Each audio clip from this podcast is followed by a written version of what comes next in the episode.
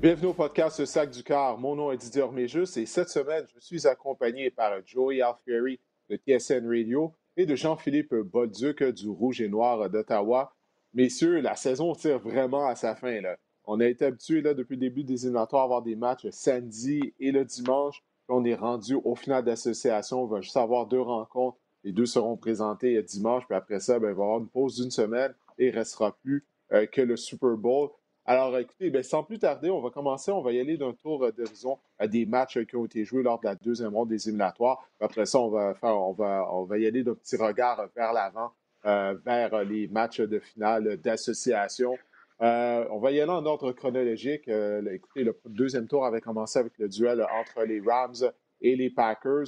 je vais commencer avec toi, Joey. ça a été une victoire des Packers contre les Rams. On n'a jamais senti Green Bay en danger durant la rencontre. Euh, justement, donc, qu'est-ce qui a retenu ton attention euh, durant ce match? ça doit être le jeu au sol des, Packers parce que des fois, quand on a euh, un corps élite, j'aime pas trop courir le ballon et pas mettre le ballon dans ses mains.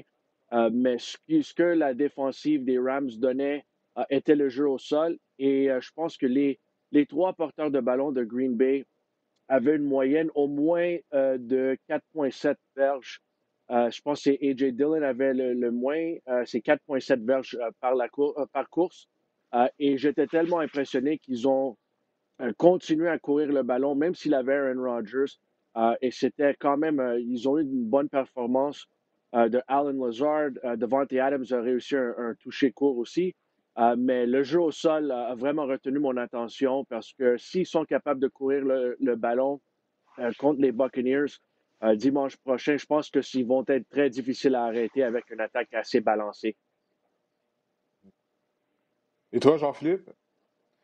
Moi, je suis dans le, même sens un peu que euh, Joey. Euh, écoute, football d'automne, football de, janvier là, pour, pour les Packers. On a bien réussi à courir le ballon. Moi, j'ai remarqué comme tu les deux, Aaron, Aaron Jones et Aaron, Aaron Rodgers qui ont, qui ont vraiment carry l'équipe sur leurs épaules pour ce match-là. Je suis vraiment un peu déçu des Rams. Je m'attendais à une meilleure performance que ça. Jared Goff qui semble 21-27, 174 verges, euh, assez flat. C'est sûr qu'il y avait un pouce, euh, un pouce mal à mancher.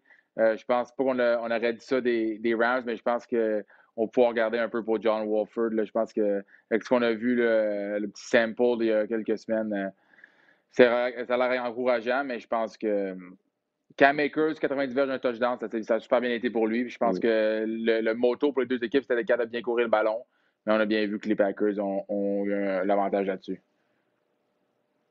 Oui, après la rencontre, Sean McVille, l'entraîneur-chef des Rams, n'a pas voulu nécessairement endosser Jared Goff la saison prochaine. Il a dit ben, écoutez, on va évaluer euh, toutes les positions, mais on en avait entendu parler. Hein. Dans le dernier quart de la saison, McVille n'était vraiment pas satisfait des performances euh, de, de, Jared Goff. Puis si bien que si Walford avait été en santé, il y a des rumeurs qui circulent comme quoi que c'est lui qui aurait obtenu le départ contre les Packers euh, de Green Bay. McVeigh aime bien ce que Walford apporte euh, avec ses jambes, étant donné que, c'est un bon coureur euh, également. Alors ça, c'est vraiment pas une bonne nouvelle hein, quand tu penses de remplacer ton carrière par temps par John. C'est intéressant de voir ce qui se arriver durant la saison morte, mais Jared Goff a un gros contrat. Donc, si on va pouvoir vraiment l'échanger ou s'en départir, en tout cas, ça, ça, reste à voir du côté des Rams. Ben, ils ne peuvent pas s'en départir pendant les deux prochaines années. Anyway, c'est juste un, un, un cap qui, sera trop élevé. Donc, moi, je pense qu'ils vont faire ce qu'ils doivent faire. Trouver quelqu'un qui peut pousser, qui peut lui donner, pousser un peu dans le dos. C'est juste ça, peut-être un vétéran, un, backup qui, peut quand même jouer euh, si jamais l'attaque ne font pas. Parce que euh, comme JP a mentionné, Cam Akers, très bon porteur de ballon. Ce qu'on a vu euh, la semaine dernière, euh, il, a été, il a eu un gros impact sur le match contre les Seahawks. J'aime bien Robert Wood. Je sais que Cooper Cup était blessé. Van Jefferson, ils ont quand même des bons joueurs aux alentours dans cette attaque-là. mais évidemment, je ne mets pas tout le blâme sur Jared Goff, mais c'est clair en ce moment que Goff et McVeigh ne sont pas sur la même page. Donc, il faut trouver une autre solution. Je ne sais pas s'ils vont sélectionner un, corps arrière dans le repêchage, peut-être en deux, trois, quatrième ronde, quoi que ce soit, mais ils doivent faire quelque chose là parce que euh, ça ne peut pas continuer avec un Jared Goff tellement conservateur. Ouais, j'aimerais retourner euh, du côté euh, des Packers parce que, bon, on a gagné le match, mais malgré tout, on a laissé beaucoup de jeux sur le terrain. Je me souviens, lors de la première séquence, Aaron Rodgers, près de la zone début, sa passe a été imprécise en direction de Marquez Valdez-Kentling.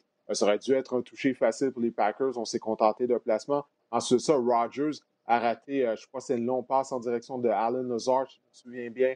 Euh, le, Lazard s'était démarqué, la passe était trop loin. Donc, malgré le fait qu'on a gagné, on a laissé des jeux sur le terrain. Puis Aaron Rodgers est un perfectionniste. Je suis sûr qu'il a remarqué ça lorsqu'il a regardé euh, les, les, bandes vidéo de la rencontre. Donc, puis ça, c'est positif parce qu'on a gagné le match en laissant des jeux sur le terrain. Puis pour moi, l'attaque des Packers, c'est l'attaque qui a été la plus constante dans la NFL cette année, même plus constante que celle des Chiefs, parce que les Chiefs ont eu des semaines où l'attaque nous a laissé euh, sur notre appétit. Mais les Packers, dans l'ensemble, du début à la fin euh, de la saison, on a été très constants euh, en attaque. Alors, en tout cas, c'est vraiment positif d'être en mesure de gagner malgré le fait qu'on a laissé des jeux sur le terrain. Je ne sais pas ce que vous avez pensé. Qu'est-ce que vous pensez de ça? On va commencer avec toi, Jean-Philippe. je suis d'accord avec toi. Écoute, plus ça avance, moins tu peux laisser jouer sur le terrain, puis moins tu peux. Euh, ça, va finir par te rattraper, c'est sûr, certains en playoff que tu gagnes des matchs contre une équipe. Je pense que les Rams, malheureusement, ils n'avaient pas de calibre pour les, Packers, mais euh, j'ai hâte de voir contre une équipe opportuniste comme les, euh, les Bucks avec un one-two punch dans le backfield, Leonard Fournette, qui a finalement bien joué, qui est fin de saison assez, assez, assez mouvementé pour lui, il a eu beaucoup de, beaucoup de ballons. Donc, j'ai hâte de voir la semaine prochaine, mais on ne peut certainement pas laisser autant de jeux sur le terrain. Ouais. Mais je trouve Écoute, que c'est important. Oh. oui, non, ben vas-y, Joey, vas-y, Joey. Je... je, voulais juste, je voulais juste ajouter que ce qui m'impressionne et ce qu'il faut euh, euh, au mois de janvier pour gagner, au mois de février, c'est de gagner de différentes façons.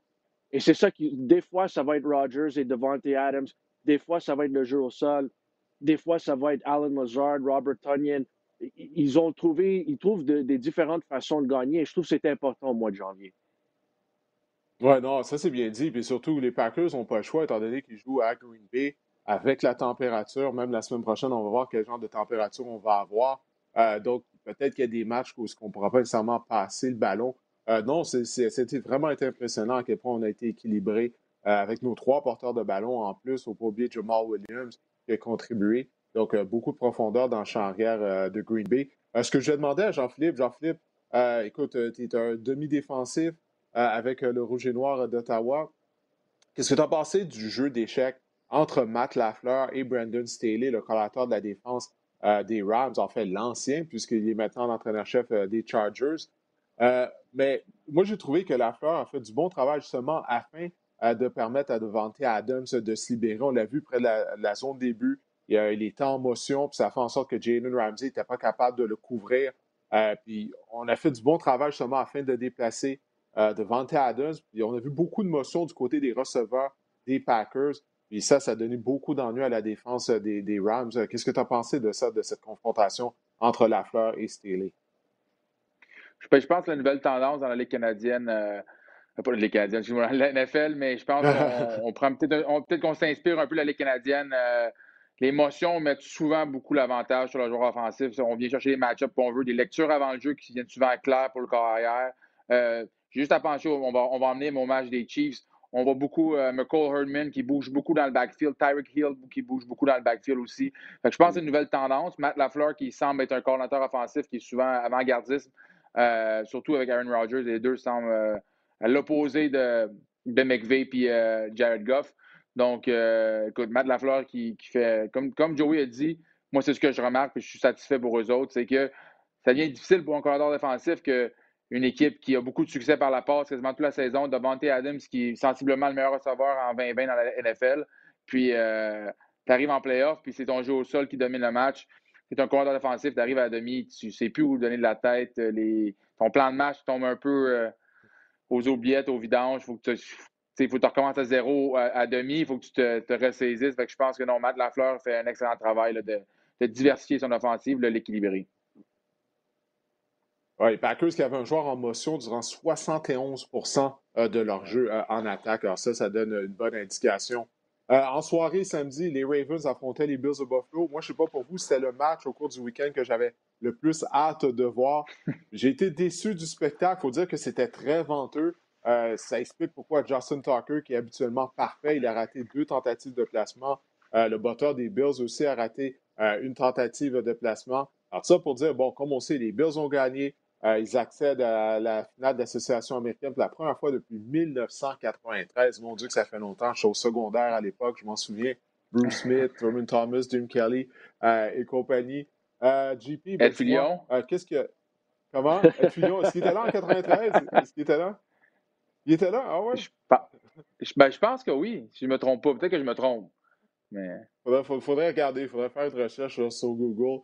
Ben écoute, Jean-Philippe, justement, ben, qu'est-ce que tu as retenu euh, de, ce match-là, euh, de cette victoire des Bills et de la défaite des Ravens de Baltimore? Euh, ce que je retiens, moi, c'est des Bills qui ont été excellents au côté revirement, faire attention, protéger le ballon. Je, je vais m'avancer, mais je pense que Josh Allen a, 24 ans, pas d'interception, pas eu le meilleur match, d'après moi, mais pas fait d'erreur. Pas tourné le ballon, été très conservateur, bien, a fait, fait les, bons lancers au bon moment. pour un jeune comme ça, avec autant de pression pour Buffalo, qui, euh, comme tu dis, depuis 93, qui n'a pas été dans un match de championnat. Donc, euh, non, moi, j'ai content. Stéphane Dix, qui, encore une fois, euh, sa cible préférée. vraiment, là. Non, mais je, retiens, c'est rassurant pour les semaines qui s'en viennent pour les, les, Bills avec Josh Allen, qui joue du football très, très inspirant pour les séries, très rassurant, je pense, pour cette équipe-là. L'année dernière, je suis allé à Buffalo au mois de décembre et j'ai vu un match Ravens-Bills euh, au New Era Field. Et oui, les Ravens ont gagné le match. Oui, Lamar Jackson a, passé pour trois touchés. Euh, mais c'était quand même, euh, pendant sa grosse année, là, c'était quand même un match assez calme. Il n'a pas été capable de courir le ballon aussi bien qu'il l'a fait pendant la saison l'année dernière. Là, je regarde le travail que Sean McDermott et, Leslie Fraser ont accompli avec cette défensive-là euh, en fin de semaine. Et encore une fois, c'était encore plus impressionnant ce qu'ils ont fait. Ils, ont limité le, dommage de la meilleure attaque au sol de la Ligue. Et, et c'est pas juste Lamar Jackson, c'est J.K. Dobbins aussi, c'est Gus Edwards, euh, c'est Justice Hill. Ils ont vraiment fait du bon boulot euh, en défensive. Et oui, l'attaque des Bills, un peu comme les Packers, ils ont laissé des jeux sur le terrain, mais quand même, il faut donner du crédit à la défensive des Ravens qui ont tenu le coup et, qui ont, euh, ont été capables de garder leur équipe dans le match. Mais encore une fois, c'est euh, une bonne chose pour Buffalo qu'ils n'ont pas nécessairement joué leur meilleur match à l'attaque et ils ont lancé le ballon beaucoup. Je l'ai surpris parce qu'ils vantaient. Je pensais qu'ils allaient euh, peut-être tourner à, Singletary ou l'autre porteur de ballon, euh, Yeldon, euh, un peu plus souvent, euh, mais quand mm-hmm. même, j'étais impressionné du boulot, plus qu'ils ont fait en défensive contre Jackson et, les, autres, les autres éléments de l'attaque des Ravens. Ouais, moi, j'ai vraiment été surpris du plan de match des Bills parce que, écoute, comme Jean-Philippe l'a dit, premièrement, bon travail de la part de Josh Allen de ne pas avoir été victime d'interception, surtout que tout le plan de match reposait là, sur ses épaules. On a tenté, quoi, 37 passes. Et puis, on a couru seulement 16 fois avec le ballon. Lorsque je dis 16 fois avec le ballon qu'on a couru, il y a 7 fois, c'était Josh Allen qui a couru avec le ballon. Donc, Singletary a fini le match avec 7 courses. TJ Yeldon avec 2 courses. Alors, vraiment, là, c'est un plan de match unidimensionnel. Et puis, euh, si quelqu'un m'avait dit il y a un, an que les Bills seraient avec ce genre de plan de match-là, et puis que Josh Allen n'aurait pas fait cadeau du ballon à l'équipe adverse, j'aurais jamais cru ça. Euh, ça, c'est à quel point là, il s'est vraiment amélioré en tant que joueur, mais je veux parler des Ravens de Baltimore. Parce que là, naturellement, le réflexe, c'est de critiquer Lamar Jackson, euh, de dire que Lamar pas connu un bon match, mais en plus, il a été victime d'une promotion cérébrale euh, à la fin du troisième quart. Mais Joey, on, s'en était déjà parlé de Greg Roman, le coordinateur à, l'attaque, il y a quelques semaines quand il était euh, venu au, podcast. Du côté des Ravens, c'est quand est-ce qu'on va avoir une amélioration du côté de l'attaque? Moi, je ne comprends pas que justement, une unité offensive qui a euh, une si bonne attaque au sol a autant d'ennuis, pas capable d'utiliser après le play action pour compléter des longs passes. Il me semble que ça devrait être complémentaire. Le jeu de passe, le jeu aérien des Ravens ne complémente pas leur jeu au sol. Puis ça, ce n'est pas la faute de Lamar Jackson. Je sais que Lamar il a très hésitant. Bon, il doit s'améliorer, continuer d'essayer de s'améliorer en tant que passeur. Mais le système des Ravens, du moins par la passe, ça ne l'aide pas. Puis côté de Baltimore, on peut-tu aller chercher un Stephen Diggs pour Lamar Jackson également? Aller chercher un receveur, un vrai receveur numéro un, parce que Marquise Brown mesure 5 pieds 9 et il pèse 170 livres. Il est trop petit pour être un receveur numéro un. Donc, euh, avant de critiquer Lamar, il y, a, beaucoup de choses qu'il faudrait améliorer du côté de l'attaque aérienne des Ravens de Baltimore. Euh, Dis-moi qu'est-ce que vous en pensez, les gars? On va commencer par toi, Joey.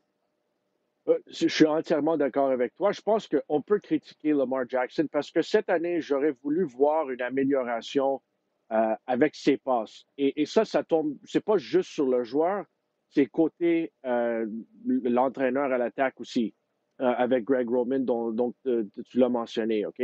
Mais est-ce qu'on peut trouver un centre à, à Baltimore aussi, s'il vous plaît? Et est-ce qu'on peut trouver un receveur qui a de l'allure? Sérieusement, on a besoin d'un receveur et d'un centre. Ils ont, ils ont utilisé deux centres différents cette année et les remises ont toujours été un problème.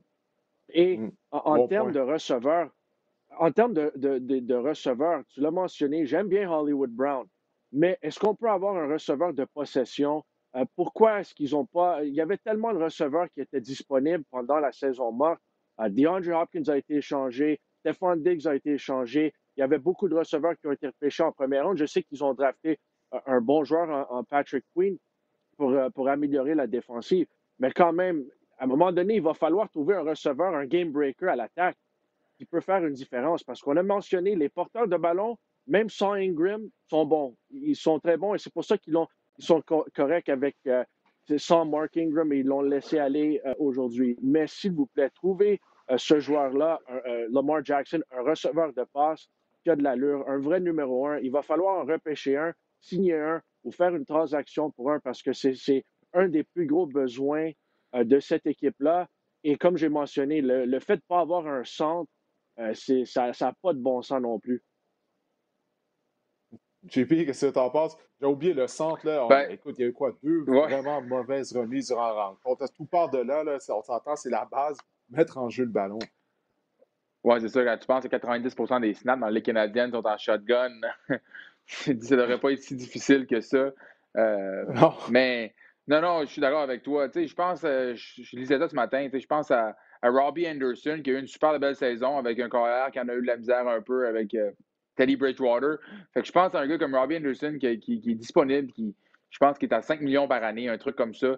Ça peut être un très bon complément pour une offensive comme ça. Hollywood Brown, c'est un très bon stretcher, c'est un gars ultra rapide, mais euh, ça prend quelqu'un qui est un peu plus gros. Comme tu dis, euh, Joey, très bon point avec. Ça nous prend un possession receiver, un catcher, ça nous prend un, ça nous prend un Des Bryant euh, d'il y a 6-7 ans. Là, oui, non, ben c'est vrai, c'est ça. Puis les Ravens, avant, ils avaient ça à l'époque. Pour Joe Flacco, il y avait Derek Mason, notamment. Ça prendrait un, genre de receveur comme ça avec Paul Bolden. Oui, Steve Smith, ouais, Steve Smith plus récemment. Euh, puis on a vraiment pas ça, là, un vétéran, de valeur sûre, euh, afin d'épauler euh, Lamar Jackson. En tout cas, c'est tout ce que je voulais dire, parce que je voyais les critiques en endroit de Lamar. C'est vrai qu'il a vraiment mal joué, mais quand tu regardes l'attaque des Ravens, je dirais même qu'elle a régressé comparé à l'année passée. Puis l'année passée, on utilisait souvent trois ailiers rapprochés. Là, on a perdu Aiden Hurst qui est parti à Atlanta avec les Falcons. puis là, tout ce qui reste, c'est Mark Andrews comme, comme rapproché. Donc, tu ne peux, pas perdre des morceaux comme ça puis pas les remplacer. Donc, on, doit même en ajouter, comme on vient de le dire, euh, à la position de receveur de passe. Ben, si on va se tourner vers les rencontres qui ont eu lieu euh, dimanche. les Browns euh, qui ont perdu face aux Chiefs de Kansas City. ça a été une fin de rencontre spectaculaire à la suite de la blessure, de la commotion cérébrale qu'a subi euh, Patrick Mahomes, Chad Henney s'est amené en relève. euh, a été victime d'une interception dans son début, mais hey, il a été capable de faire deux gros jeux euh, à la fin du quatrième quart, situation de troisième et 14, a gagné 13 verges et demi. Après ça, il a allé chercher le premier essai euh, sur un jeu aérien. vraiment beaucoup de, guts, si vous me permettez l'expression, de la part d'Andy Reid d'y aller par la passe en situation de quatrième et court. Jean-Philippe, on va commencer avec toi. Qu'est-ce qui a retenu ton attention durant cette rencontre? Euh, je suis un peu malheureux parce que les Browns, c'est mon équipe. Euh, chapeau aux Browns. Il n'y a pas beaucoup de gens. Ouais, il n'y a pas beaucoup de gens, je pense, qui leur donnaient euh, une, chance de, de, de, se rendre jusqu'à la fin de la game, que ça soit serré. Euh, moi, c'est le toucher. Je ne peux pas oublier le toucher à Rashad Higgins, qui, qui était euh, refusé, touchback, name it. c'est un, demi-centimètre d'un toucher.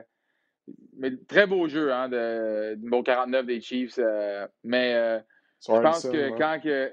Ouais, Sorensen, je pense que quand les. quand il s'est blessé Patrick Mahomes, j'ai cru vraiment. J'ai dit, bon, ben, c'est notre chance, ça y est, c'est notre chance. Chadenney qui avait jamais complété une passe en match de série en 13 saisons. Donc, j'ai vraiment cru. Euh, non, mais les Browns ont très bien joué. Tu prends même, t'enlèves, ben, t'enlèves, tu peux pas, tu rajoutes ce toucher là, c'est un autre, un autre fin de match. Mais euh, je pense que la seule chose qui m'a énervé un peu plus euh, chez les Browns, je comprends pas pourquoi on n'a pas couru la balle plus que ça. Écoute, on a super de beaux, super de belles combinaisons dans le backfield avec Kareem Hunt et Nick Chubb. Et je comprends pas qu'on n'a pas plus couru la balle que ça en début de match. Je sais qu'on a tiré de l'arrière par assez, par je pense que 13 points à un certain point, mais on aurait dû continuer à courir la balle plus que ça. Ça a été notre succès. Euh, mais sinon, les Browns, super de belle saison. Qui l'eût cru euh, d'une saison comme ça après, je pense, deux victoires en 32 matchs, un truc comme ça. Donc, euh, non, chapeau Browns.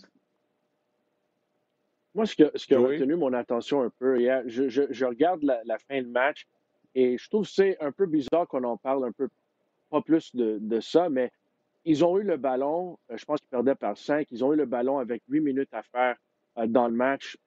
Et je trouve mm-hmm. que l'approche à l'attaque était très, très conservateur. Et euh, quatrième et neuf, je sais que c'est loin, quatre et long, c'est peut-être difficile pour cette attaque-là de, compléter euh, une passe et avoir un premier jour dans cette situation-là. Mais, euh, et je comprends aussi que Chad est, est, de l'autre bord et tu as de la confiance que ta défensive va l'arrêter. Mais je trouve que, écoute, Stefanski, une saison incroyable. Pour moi, c'est le coach de l'année. Mais dans cette situation-là, j'aurais voulu être un peu plus agressif, euh, essayer d'aller gagner le match. Et euh, c'est ce qu'ils n'ont pas fait. Aussi, euh, j'ai pas aimé la, contestation sur l'attrapé, je pense que c'était de, Tyreek Hill. ils ont perdu un temps d'arrêt là en, début de la séquence dont je parlais pendant le quatrième quart. Ils ont il a fallu arrêter, euh, utiliser un autre temps d'arrêt euh, dans cette situation-là. Donc, ils ont gaspillé deux temps d'arrêt euh, dans des situations assez cruciales. donc, je ne sais pas, les, Browns ont bien joué, c'est une très bonne saison, mais j'étais un peu déçu de l'approche pendant le quatrième quart à l'attaque. Non, mais je pense que c'est un bon point que tu amènes parce que ça, le quand il restait 7 à 8 minutes, les quarts étaient de 5, la porte était ouverte pour les Browns. La porte était ouverte. Mais, mais je pense que pour. Je suis d'accord avec, toi également, le, choix de jeu de Kevin, euh, Kevin Stefanski, ça a été conservateur à ce moment-là. Il aurait dû reconnaître euh, justement que la porte était ouverte. Puis là, c'était le moment d'essayer euh, d'envoyer les Chiefs au tapis. Mais en même temps, Kevin Stefanski, c'est sa première année en tant qu'entraîneur-chef. Je pense que c'est de l'expérience. Parce que là, on était rendu en éliminatoire, au deuxième tour des éliminatoires. C'est pas différent pour les joueurs ou qui gagne de l'expérience. Moi, moi j'adore le travail que Kevin Stefanski a fait. Euh, puis Jean-Philippe, je suis sûr que tu vas être d'accord avec nous, étant donné que tu es un partisan des Browns. Bien, si on se souvient des Browns l'année dernière, de qu'est-ce qu'il a hérité, de cette équipe qui était indisciplinée euh, à tous les points de vue. En termes de pénalité, c'est une des équipes euh, les plus punies de la NFL, mais l'indiscipline au niveau sur le terrain, les joueurs qui ne faisaient pas leur assignation et tout ça. Euh, il a vraiment amené du leadership d'abord et avant tout au sein de l'organisation des Rams. Puis après ça, qu'est-ce qu'il a fait sur le terrain? Euh, de reconnaître que sa force, c'était justement ces deux porteurs de ballon. Donc, c'est devenu l'identité euh, des, Browns en attaque. Puis la façon qu'il gère également Baker Mayfield. oui, Mayfield a connu une bonne saison, surtout en deuxième moitié de saison. Il a été en mesure d'éviter les, interceptions. Mais moi, je donne le crédit vraiment à Kevin Stefanski, les plans de match qu'il a. Il reconnaît les forces et les faiblesses de Baker Mayfield. Puis, un bon entraîneur, c'est ce qu'il fait. Il va demander aux joueurs de faire qu'est-ce qu'ils font de mieux. Il ne va pas les mettre dans des situations compromettantes. Parce qu'on l'a vu du côté des, euh, Browns, quand, on a tiré de l'arrière, on, on, s'est mis à, passer le ballon. Là, Mayfield a été victime d'une interception. Lorsqu'on a essayé de forcer la note, euh, il a été victime d'un revirement. Donc, Stefanski l'a bien géré pendant toute la saison. Mais c'est ça, je pense que c'est juste une question d'expérience de la part de Stefanski. Parce que tu as raison, Joey. Il y avait une opportunité pour les Browns de gagner le match. Et malheureusement, le choix de jeu n'a pas nécessairement euh, été euh, adéquat durant cette séquence. Euh, Jean-Philippe, je m'excuse de tourner le fer dans la plaie. Là. Je vois que ça te fait mal. Je vois, l'expression dans ton visage. Non, non, c'est correct. correct. Mais, qu'est-ce, que tu penses de ça, du point que Joey a amené justement, là, quand il reste environ 7-8 minutes au quatrième quart, on tirait de l'arrière par 5. Il me semble qu'on a raté quelques opportunités du côté de Cleveland. Oui, en effet, non, il y a, même un très bon point, Joey. Je pense que hum, je pense que c'est le manque d'expérience du coach, mais chez les joueurs aussi. Euh, c'est la première fois qu'on est dans une position aussi, euh, aussi importante depuis euh, des décennies chez les Browns. de l'autre sens, de l'autre côté, je veux dire, Chaleni, c'est un gars d'expérience, puis je pense qu'on aurait dû les arrêter. quand on aurait pu revoir le ballon une deuxième fois en fin de match, on ne l'a pas fait. Euh, mm. Mais Tarek Hill puis euh, Travis Kelsey, c'est. L'équipe qui va réussir à les arrêter, ça va, ça va être quelque chose parce qu'on voit que même sans Mahomes, c'est capable de fonctionner un peu. Donc, euh, non, non, j'ai hâte de voir la suite des choses, mais très satisfait malgré tout du fin, de la fin de match des Browns pour la saison 2020. Oui, mais c'est tellement vrai que ce que tu dis, la défense, ça, c'est quelque chose qu'on n'a pas parlé la défense qui n'a pas été capable de fermer la porte du côté des Browns. En même temps, ce n'est pas vraiment surprenant parce que ce n'est pas une bonne unité défensive. Mars Garrett, je suis certain qu'il devait être blessé parce qu'on ne l'a presque pas vu euh, du, match, mais même contre les, Steelers. Les Steelers ont tenté 68 passes. Garrett, aucun sac. Donc, je suis certain qu'il ne devait pas être à 100% surtout rendu à ce temps-ci de l'année. Mais la défense des Browns, ça, c'est quelque chose qu'on va améliorer parce qu'elle aurait dû être en mesure seulement de fermer la porte, de forcer la présentation de beauté de dégagement en fin de rencontre euh, du côté des Chiefs de Kansas City. Puis dernière note que j'ai là-dessus, Odell Beckham, on n'en parle pas. Mais Odell Beckham, là, ça, c'est un match où on aurait pu utiliser un receveur de la trempe d'Odell Beckham. Qu'est-ce que tu en penses, Joey? Yeah, non, c'est un très bon point. Euh, parce que même, euh, j'aime bien les receveurs qu'ils ont. On a, on a, mentionné Richard Higgins. j'aime aussi Peoples Jones, Jarvis Landry, mais c'est plus, il, manquait un, gros jeu du côté de l'attaque quand, quand, ils avaient a besoin d'un gros jeu. Et oui, je sais qu'on aime euh, critiquer. Quand, je dis on, je parle des, médias en général. On, aime critiquer euh, Odell Beckham quand il fait des affaires euh, moins intéressantes, là, mais, mais quand même, c'est quand même mm-hmm. un, receveur. Je ne sais pas s'il est élite, mais c'est quand même un receveur qui peut faire une différence. Et quand tu perds par une possession, c'est un jeu qui peut changer la donnée du match. Oui, non, écoute, pour moi, Odell Beckham fait encore partie des bons receveurs euh, de la NFL. C'est sûr, dans les deux dernières années, il n'a pas été euh, très, très productif. Mais en tout cas, on aurait vraiment pu l'utiliser. Dernière chose, je veux dire à propos de ce match-là, euh, le, fameux jeu de Richard Higgins. Après la rencontre, Kevin Stefanski, il a dit que la consigne du côté des Browns, c'est de ne pas étirer le ballon vers la zone début dans ce genre de situation-là. je sais que les Patriots d'Angleterre aussi défendent à leurs joueurs d'étirer les bras euh, lorsqu'il s'amène près de la zone début, comme Higgins euh, l'a fait, justement pour éviter ce scénario-là, qu'on échappe le ballon puis que le ballon sorte dans le fond de la zone début puis que la possession aille à la défense. Puis je comprends le règlement, les gens qui n'aiment pas le règlement, parce que l'équipe prend possession du ballon sans, sans vraiment l'avoir mérité, parce que le joueur échappe le ballon puis il sort du fond de la zone début. Le règlement est le règlement, mais Higgins, il avait possession du ballon, il aurait dû protéger le ballon étant donné que c'est la consigne chez les Browns. Jean-Philippe, qu'est-ce que tu en as pensé? Ah, c'est sûr qu'il y a beaucoup de gens qui vont questionner le, règlement, mais le règlement est là, les joueurs sont au courant. Euh, une directive qui, qui était indiquée avant, avant, ben, la saison, euh, avant le match, euh, c'est une, vraie photo de joue pas au héros, fais ton petit douzième, puis il sort à la ligne de une ou à la ligne de un pouce. On va, on va probablement rentrer sur le prochain jeu.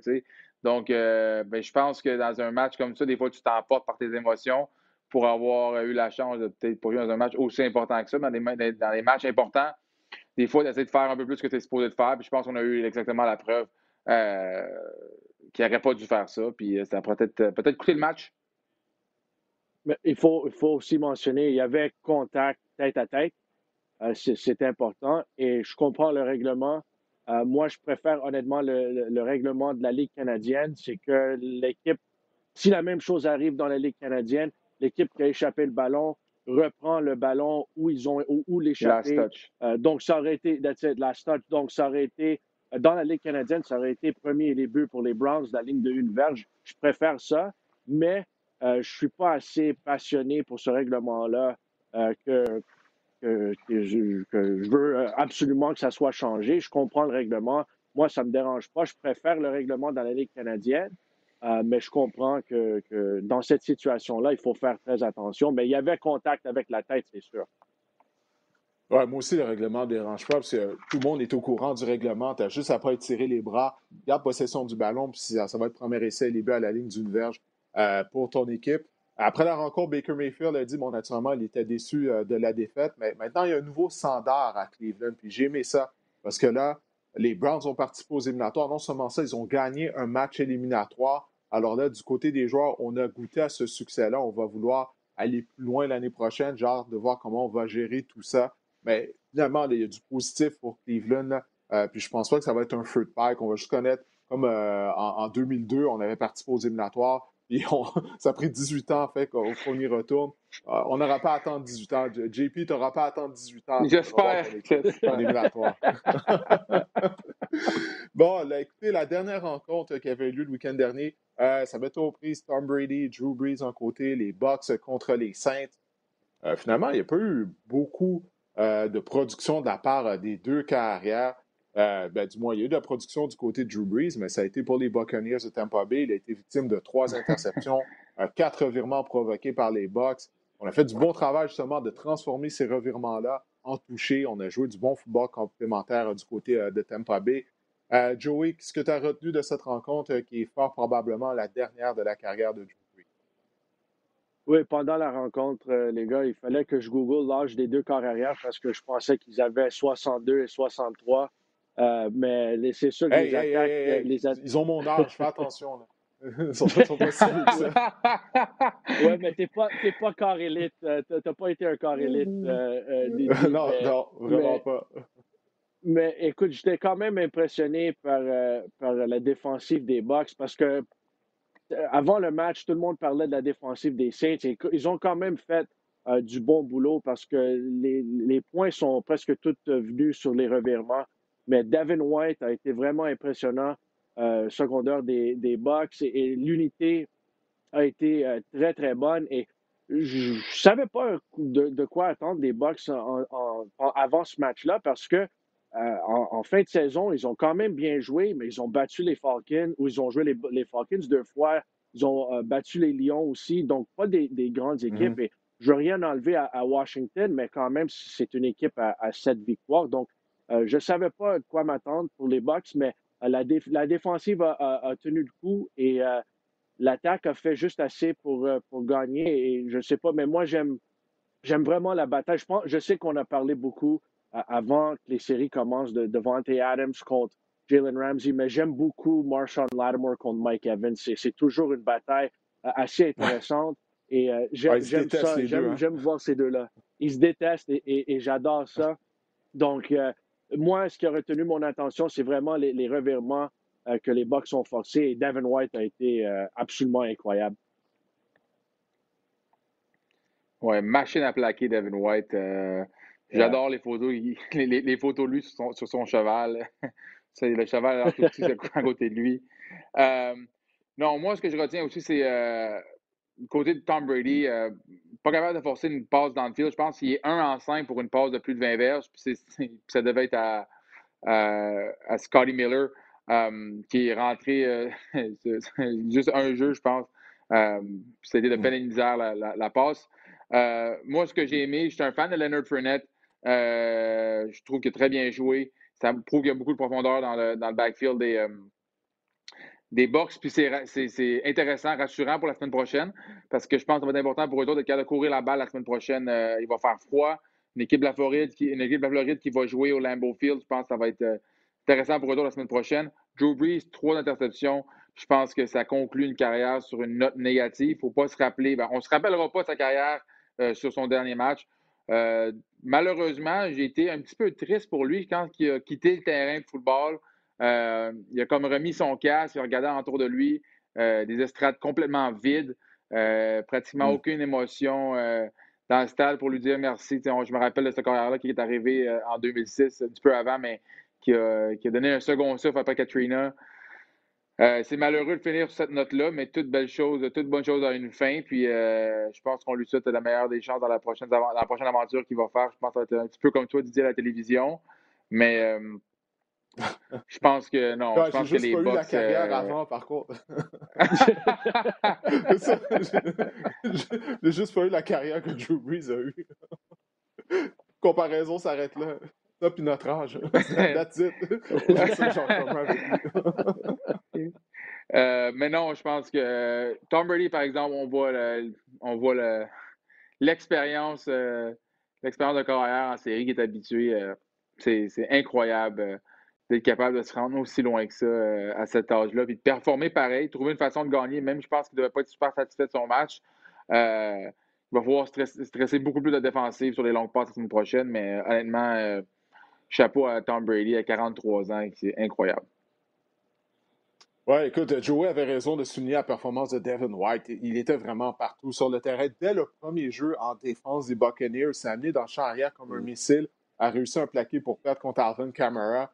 Euh, il avait raté le match la semaine précédente contre Washington. Il avait été placé sur la liste de la COVID, mais clairement, la COVID l'a pas ralenti. Quel joueur, vraiment rapide. Euh, sérieusement. Ah, écoutez, Drew Brees, ça plus long passe complété 16 verges seulement. Le, plus long jeu qu'on a eu, ça a été la passe de toucher, le jeu truqué de Jameis Winston. Euh, donc, c'est même pas Drew Brees qui a lancé le ballon. Euh, ça, fait des années qu'on le voit, surtout lorsqu'on est rendu au mois de décembre en éliminatoire. Breeze, son bras faiblit. C'est une des raisons pour laquelle Sean Payton utilise souvent Taysom Hill, qui lui, malheureusement, a raté la rencontre. mais c'est afin d'amener une étincelle à l'attaque ou aller chercher des gros morceaux de terrain, essayer de provoquer quelque chose. Ça, c'est un signe que ton carrière n'a pas un bras puissant lorsque tu es obligé de faire ça euh, régulièrement. Euh, ma question pour vous, Drew Brees, il se classe où dans l'histoire? Parce que pour moi, sa carrière, bon, on connaît ses statistiques, il a amassé les statistiques plusieurs saisons de 5000 verges ou plus, mais très souvent, euh, lorsqu'il a eu ses saisons de 5000 verges, les Saints avaient des saisons perdantes, étant donné que la défense était mauvaise. C'est une des raisons pourquoi il fallait qu'il passe aussi souvent le ballon. Mais pour moi, écoutez, c'est le quatrième de sa génération. Après, pour moi, dans l'ordre, moi, j'ai Brady, Rogers, Manning et Drew Brees après. Euh, j'aimerais savoir, vous, euh, où, vous le classez là, dans, les meilleures carrières de l'histoire et de cette génération, en commençant par toi, Joey. Oui, moi, je suis d'accord avec toi. Moi, je mets, mais je pense que je mets, euh, je mets Rogers dans, dans, la génération peut-être après. parce qu'il il joue, mais il joue encore, c'est sûr, mais il est un peu plus jeune que ces gars-là. Mais je suis entièrement d'accord avec toi. Moi, je pense que c'est clairement Brady, euh, Manning et, Breeze de cette génération-là. Je l'ai euh, en avant de Roethlisberger, Philip Rivers et ces corps-là. Mais euh, cette génération-là, si on met Rodgers à part, parce que Rodgers, je pense qu'il peut grimper jusqu'à numéro 2, dans mon opinion. Anyway, je pense pas qu'il va, il va passer Tom Brady, mais euh, je pense qu'il est dans la conversation 2, 3, 4. Il est, il est là-dedans, c'est sûr, Joe Brees. Moi, j'ai sensiblement le même, euh, le même euh, ranking que toi, Didier, avec Tom Brady, Peyton Manning, Aaron Rodgers, Drew Brees. c'est sensiblement la même chose. Ces quatre carrières-là. J'ai hâte de voir les prochaines années. Peut-être Trevor Lawrence et ainsi de suite, mais ça va être. ça va vraiment être quelque chose pour les tasses là. Ouais. Bon, ben écoutez, maintenant, jusqu'à ce que Drew Brees rende ça officiel, qu'il prend sa retraite. Euh, mais tout indique vraiment que, c'est le cas, qu'il a joué son, dernier match. Bon, on va parler justement des deux matchs de finale d'association. On en a fait allusion en parlant des matchs du week-end dernier. Euh, la première euh, finale d'association, ça, va être du côté de la nationale. Les Bucks qui vont jouer à Green Bay contre les Packers. Jean-Philippe, tu l'as dit, pas nécessairement facile pour l'équipe de la Floride d'aller jouer à Green Bay à ce sens de l'année. Heureusement pour les Buccaneers, euh, ça va être le premier match de la journée de dimanche. Ça ne sera pas le match en soirée après le coucher du soleil où il fait encore plus froid. Euh, tu as mentionné, Leonard Fournette euh, connaît de bonnes éliminatoires, avait gagné plus de 90 verges au sol contre Washington. Là, ça a été plus de 100 verges au sol contre les Saints de la Nouvelle-Orléans. La défense des Packers, on, le sait historiquement, durant les deux dernières saisons, elle n'a pas été solide contre la course.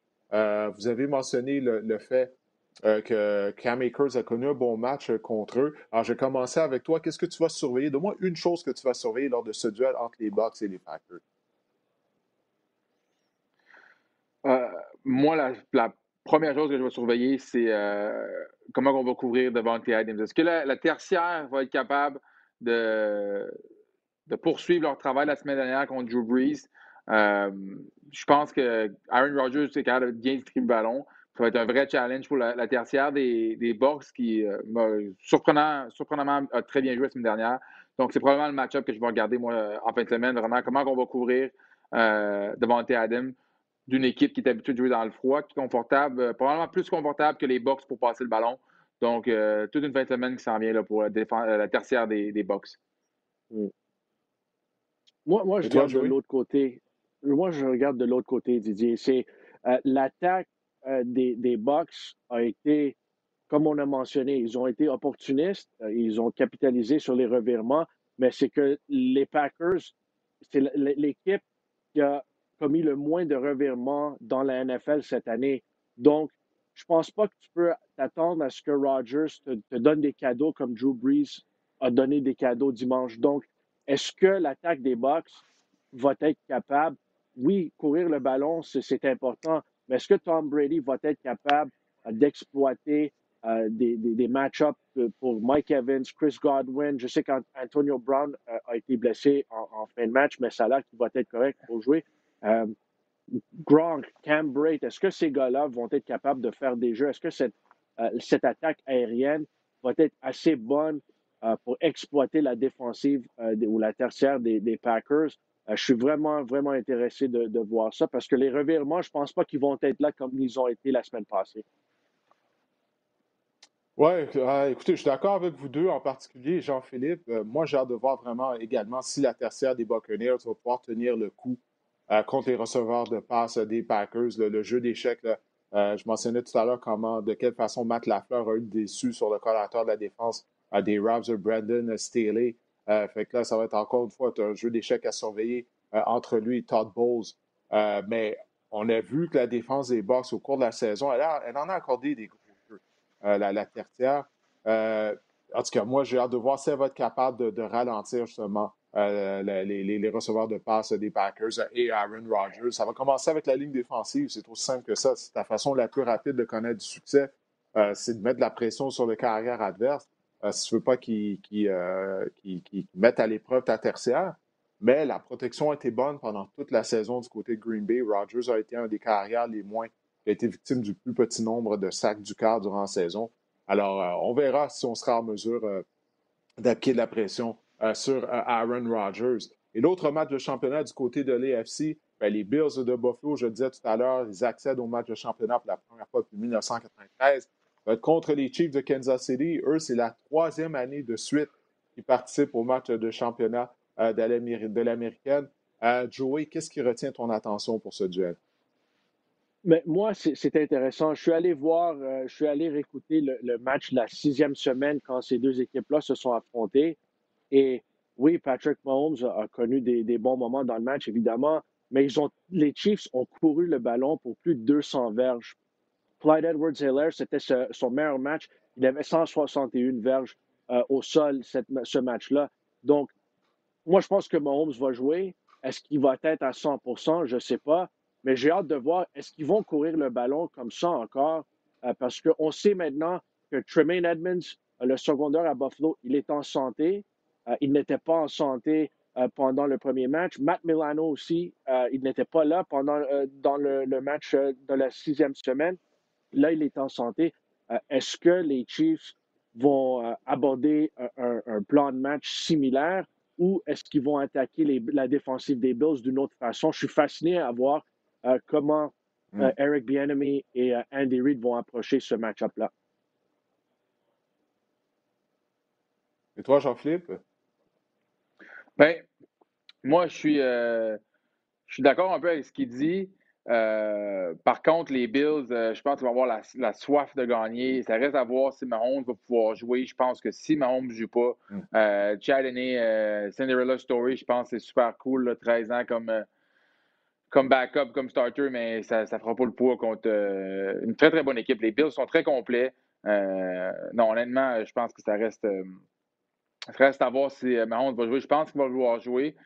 Beaucoup de gens qui me disaient que ça ne semblait pas être une commando cérébrale, ça semblait être un, coup sur la, la, carotide dans le cou, un truc comme ça. Donc, j'ai hâte de voir s'il va être à son poste. Mais écoute, Tarek Hill, Travis Kelsey, puis ça, je m'en reviens encore à ça. Euh, McCall Herdman sur les retours, euh, très, très difficile à arrêter.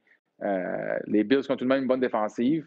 Edmonds, Jordan Poyer, ces gars-là, mais je pense que je pense que ça va être en tout cas tout un bon match en fait semaine. J'ai vraiment hâte de regarder ça.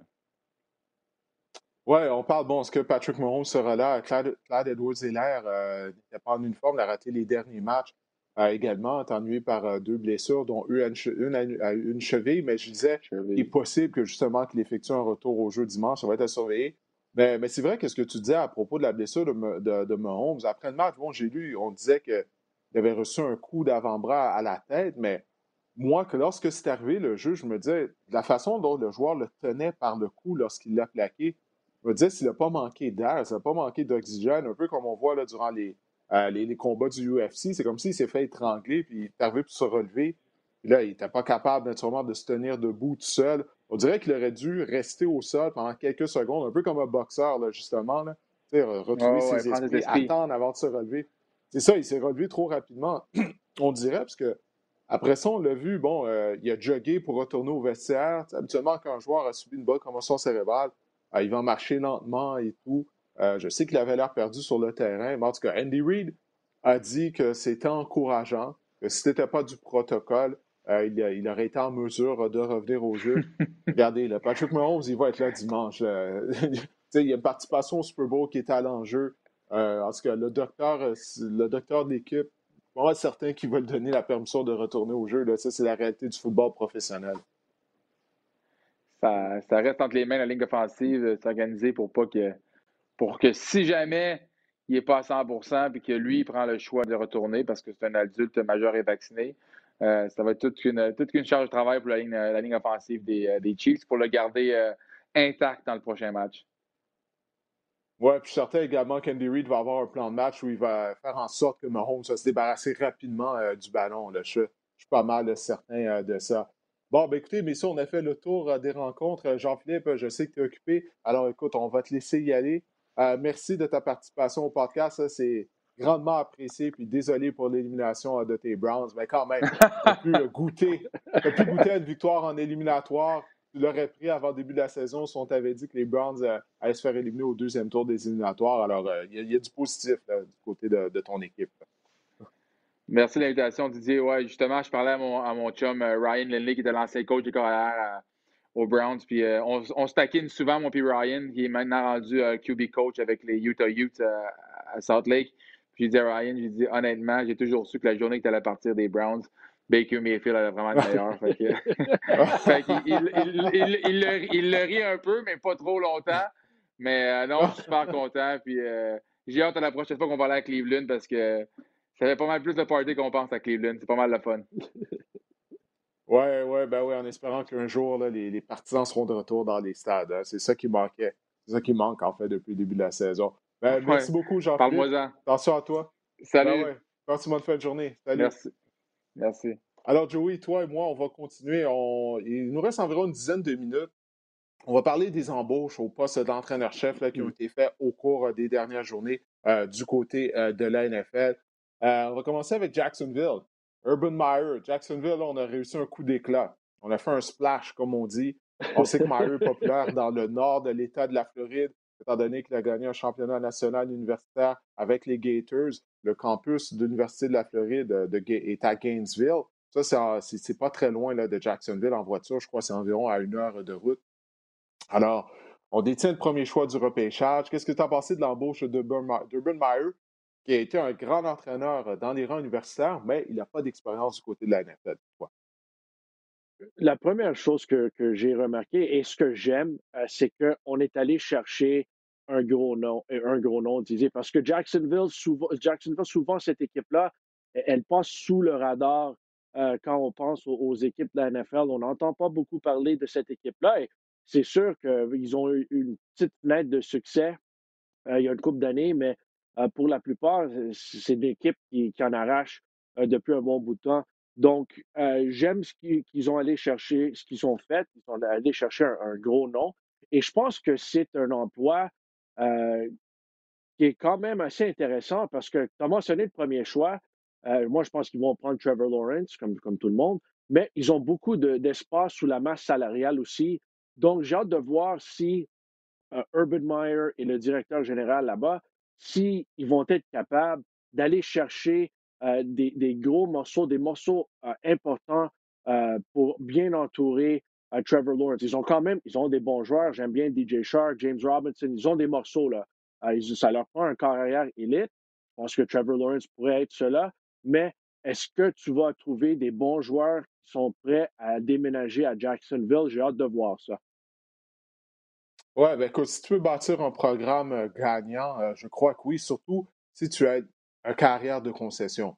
Euh, si Trevor Lawrence devient le joueur que bien des gens anticipent qu'il pourrait devenir du côté de la NFL, je suis certain que tu n'auras pas de misère justement à, à, convaincre les joueurs de te joindre à l'organisation. Il ne faut pas t'oublier, tu es en Floride. Premièrement, tu as la température, mais deuxièmement, au niveau des impôts, hein, ça te permet de garder un peu plus d'argent euh, dans, tes poches. Alors, euh, pour des joueurs qui sont des millionnaires, euh, c'est intéressant d'aller en Floride. Il y a des endroits, il y a des, des, destinations pires que ça, des villes pires que ça du côté de la NFL.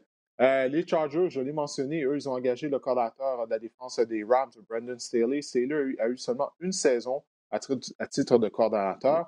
Euh, toutefois, il a fait vraiment un bon travail. La défense des Rams était classée euh, au sommet de la NFL au chapitre de plusieurs des statistiques majeures.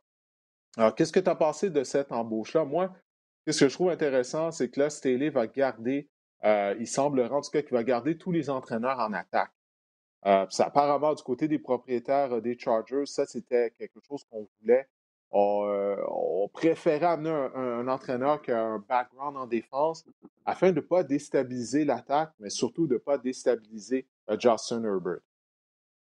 je pense que c'est un très bon point, Didier. C'est important parce que tu ne veux pas qu'un jeune corps arrière, même s'il a connu une très, très, très bonne saison, c'est une saison historique pour les corps arrière recrues, tu ne veux pas commencer à changer le coordonnateur à l'attaque et euh, le langage de l'attaque euh, d'année après année, comme a souvent euh, eu lieu avec d'autres jeunes carrières dans la NFL. Donc, moi, je pense que c'est quand même une bonne chose. D'habitude, je ne suis pas un, un, fan de ça parce que je pense que je suis, si je suis un entraîneur, je veux amener mon propre staff avec moi. Je veux être sûr que je travaille bien avec les gens euh, aux alentours de moi. Mais dans cette situation-là, euh, je comprends un peu la logique euh, parce que tu as un, carrière de concession, comme tu dis, et tu ne veux pas commencer à, changer des éléments, des gros éléments de l'attaque. Parce que l'attaque est, correcte. Ils ont Justin Herbert, ils ont des bons joueurs. Austin Eckler, très bon. Keenan Allen, ils ont quand même des très bons joueurs à l'attaque. mais c'est la défensive euh, qu'il fallait améliorer, c'est sûr. Et ils ont quand même des bons joueurs en défensive aussi. Euh, mais je suis, comme tu as mentionné, je suis tellement impressionné que euh, cet entraîneur-là a été capable de, grimper l'échelle aussi rapidement qu'il l'a fait parce qu'il est jeune, il est talentueux, c'est un, c'est un bonhomme très intelligent. Et, j'aime, je pense que c'était, en mon opinion, c'était la meilleure ouverture euh, euh, d'entraîneur-chef qu'il y avait dans la NFL cette année euh, ou cette saison morte. Et c'est lui qui a eu le, cette poste-là et c'est un très bon poste. Oui, alors écoute, rapidement, on va y aller avec les Falcons et les Jets. les Falcons, eux, qui ont embauché l'ancien coordinateur à l'attaque des Titans du Tennessee, Arthur Smith. il est maintenant leur entraîneur-chef. Les Jets, eux, se sont tournés vers le coordinateur de la défense des 49ers de San Francisco, Robert Sala. Euh, Salah était très populaire. Ça faisait deux ans qu'on entendait dire que, mmh son tour allait venir, qu'il allait éventuellement devenir entraîneur-chef. Alors, dis-moi, qu'est-ce que tu penses de ces deux embauches rapidement? Ben, c'est intéressant. Arthur Smith, il, a pris euh, cette attaque-là. C'est une attaque qui court le ballon beaucoup à Tennessee, évidemment, avec Derrick Henry, mais il a quand même aidé à transformer Ryan Tannehill. Et je sais que Tannehill n'est pas un, corps arrière élite, mais on a quand même vu euh, depuis les deux dernières années qu'il s'est amélioré. Depuis qu'il est à Tennessee, c'est un meilleur joueur. Donc, j'aime l'embauche. Moi, avec les Falcons, j'ai hâte de voir est-ce que Matt Ryan est de retour? Est-ce que c'est le temps de sélectionner un corps arrière euh, jeune? Parce qu'il y a des équipes qui, cherchent des corps arrière vétérans. Est-ce que Matt Ryan va aller jouer ailleurs? J'ai hâte de voir ce qu'ils vont faire. du côté des Jets, j'aime l'embauche. J'aime bien Robert Sala, j'aime bien sa défensive. Moi, euh, ce qui m'intrigue le plus, il amène Mike LaFleur, le frère à Matt LaFleur, avec lui qui était à San Francisco. Et eux aussi, euh, ça a l'air qu'ils aiment bien Sam Darnold, mais ils ont le deuxième choix. Est-ce que euh, tu vas sélectionner un, corps arrière et tu veux travailler avec un corps arrière jeune? Est-ce que tu échanges ce choix-là? Est-ce que tu prends un autre joueur? J'ai hâte de voir, mais s'ils regardent Sam Darnold en, place. J'aime bien qu'il a amené Mike LaFleur avec lui et, j'ai hâte de voir. Je ne sais pas si on, va être capable de, si on va voir ça, mais est-ce que Sam Darnold va avoir une chance vraiment avec euh, LaFleur pour, s'améliorer et, pour euh, devenir le corps arrière qu'on pensait qu'il allait être? Euh, il y a beaucoup de questions, il y a beaucoup de corps des bons corps arrière disponibles au repêchage, donc j'ai hâte de voir comment ça se joue. Ouais, ben oui, avec la fleur, c'est ça qui est intéressant, parce que très souvent, on regarde juste le, nom euh, qui est l'entraîneur-chef qui est embauché, mais il faut regarder le groupe d'entraîneurs qu'il amène avec lui. Et Mike Lafleur, bon, on va voir s'il est aussi bon que son frère. Matt Lafleur, d'abord et avant tout, ça, c'est pas garanti. Euh, mais c'est un disciple de Kyle Shanahan. Et on sait que Kyle Shanahan, il aime courir avec le ballon. C'est un système. Euh, je parlais des Ravens, comme quoi que le jeu aérien ne complémente pas le jeu au sol. Ben, s'il y a un système où justement là, euh, il y a une symbiose entre le jeu au sol et le jeu aérien. C'est bel et bien le système de Kyle Shanahan des 49ers de San Francisco. Alors ça, ça aide le carrière et, euh, grandement. Alors, ça devrait aider Sam Darnold, ça devrait l'aider euh, à éviter de prendre de mauvaises décisions lorsqu'on y va de play action, ou est-ce que c'est, la lecture est un peu plus définie. Alors ça, c'est une des raisons pour laquelle j'aime l'embauche de Salah. C'est finalement le package avec lui et Mike Lafleur pour revenir aux Falcons, ça amène un bon point. Est-ce qu'on devrait sélectionner un carrière? Matt Ryan va avoir 36 ans. Alors, il n'est pas fini, il a connu une bonne saison quand même si tu regardes individuellement, mm. mais il a 36 ans. Et puis, on, a le quatrième choix du repêchage. Euh, clairement, l'année prochaine, on ne va pas repêcher au quatrième rang encore une fois. En tout cas, si c'est le cas, ça veut dire que Arthur Smith va être un désastre comme entraîneur-chef. Mais je pense qu'il faudrait saisir cette opportunité-là, Joey, pour repêcher un carrière un Zach Wilson de BYU ou peut-être un Justin Fields euh, qui, va être toujours euh, disponible. Fields qui s'est rendu admissible au repêchage justement hier. Alors, pourquoi pas garder ce joueur-là sur le banc pendant un an, comme Patrick Mahomes. Souviens-toi, parce que les Chiefs ont repêché Patrick Mahomes, ils avaient Alex Smith. Mahomes a presque pas joué. Je pense qu'il a obtenu un départ. C'était lors du dernier match de la saison régulière. Ça lui a permis de se familiariser avec la NFL, de peaufiner sa mécanique également. Euh, surtout un joueur comme Justin Fields pourrait bénéficier, de ça, parce que Fields a été partant par juste deux saisons. Lorsqu'on regarde jouer, il y a place à l'amélioration, mais son talent est indéniable. Donc, soit Fields ou Wilson, moi, je pense que c'est une opportunité pour les Falcons. Ils devraient repêcher un carrière avec le quatrième choix du repêchage. C'est une belle opportunité. Tu le gardes sur le banc. Puis après ça, tu essaies d'améliorer la défense euh, parce qu'on a des bons éléments déjà du côté euh, de l'attaque. Alors, tout ça pour dire qu'il reste encore, je crois, ces trois postes euh, qui sont libres euh, d'entraîneur-chef. Euh, il y a Houston, qui d'autre, j'ai oublié de le prendre en note, qui, reste. Mais en tout cas, Houston, ça, c'est une autre histoire. on n'embarquera pas là-dedans. C'est la, zizanie complète avec le, cas de, Sean Watson. Mais tout ça pour dire qu'à la suite du congé mort d'Anthony Lynn avec les Chargers, il y aurait juste deux entraîneurs noirs du côté de la NFL, Brian Flores à Miami et Mike Tomlin à Pittsburgh. On parle d'une ligue où 70% des joueurs sont noirs.